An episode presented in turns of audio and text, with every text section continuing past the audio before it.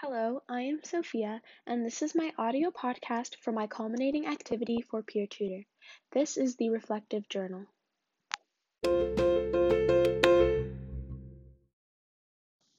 The first prompt asked, What makes a good leader?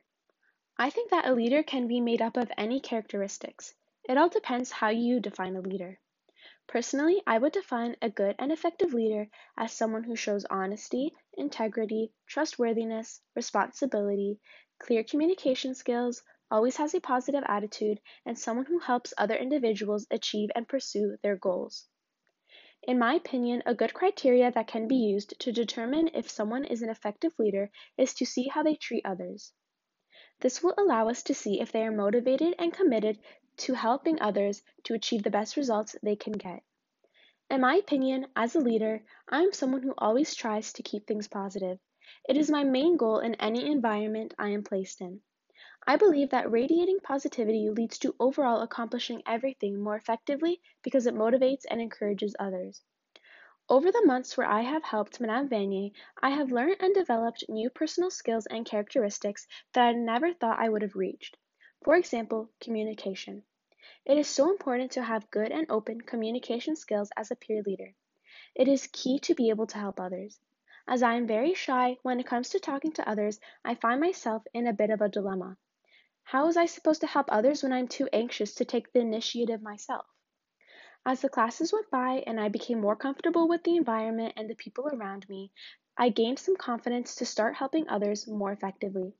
Whenever I was nervous, I would always remind myself, I am here to help others. It encouraged me to believe in myself and take the initiative. Communication and my confidence are skills that would be very undeveloped if it wasn't for this course.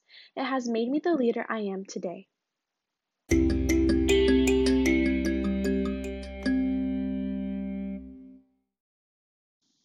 Some leadership experiences that contributed to my progress to develop my leadership skills would obviously have to be Madame Vanier's class and this class, me being an assistant teacher at my dance studio, and also the Believe Leadership course. I want to talk more in depth about this course that I finished this week because it helped my leadership's development immensely. The Believe Leadership course was an eight week course where we received a certificate of completion and created a passion project. Each Friday, we had a virtual meeting discussing different topics relating to leadership development. For example, confidence, resilience, discipline, learning to lead, and creativity. This has contributed to my leadership development because during the whole meeting, we went over ways that can help us improve for the future. It was great to see people as a community come together to develop and work on skills to be able to do something amazing.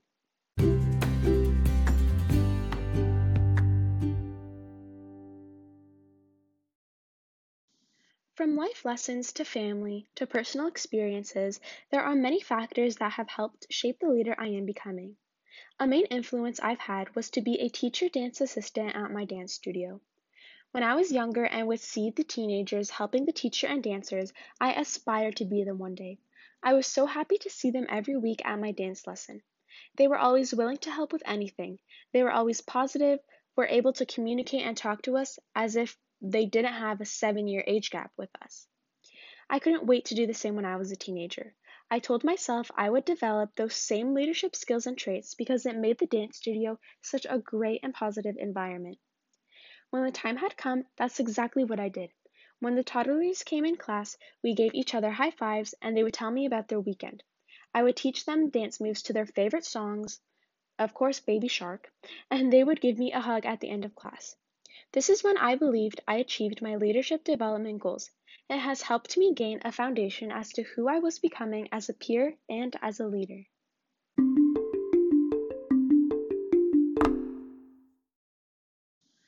To conclude, I would say my leadership journey has come a long way.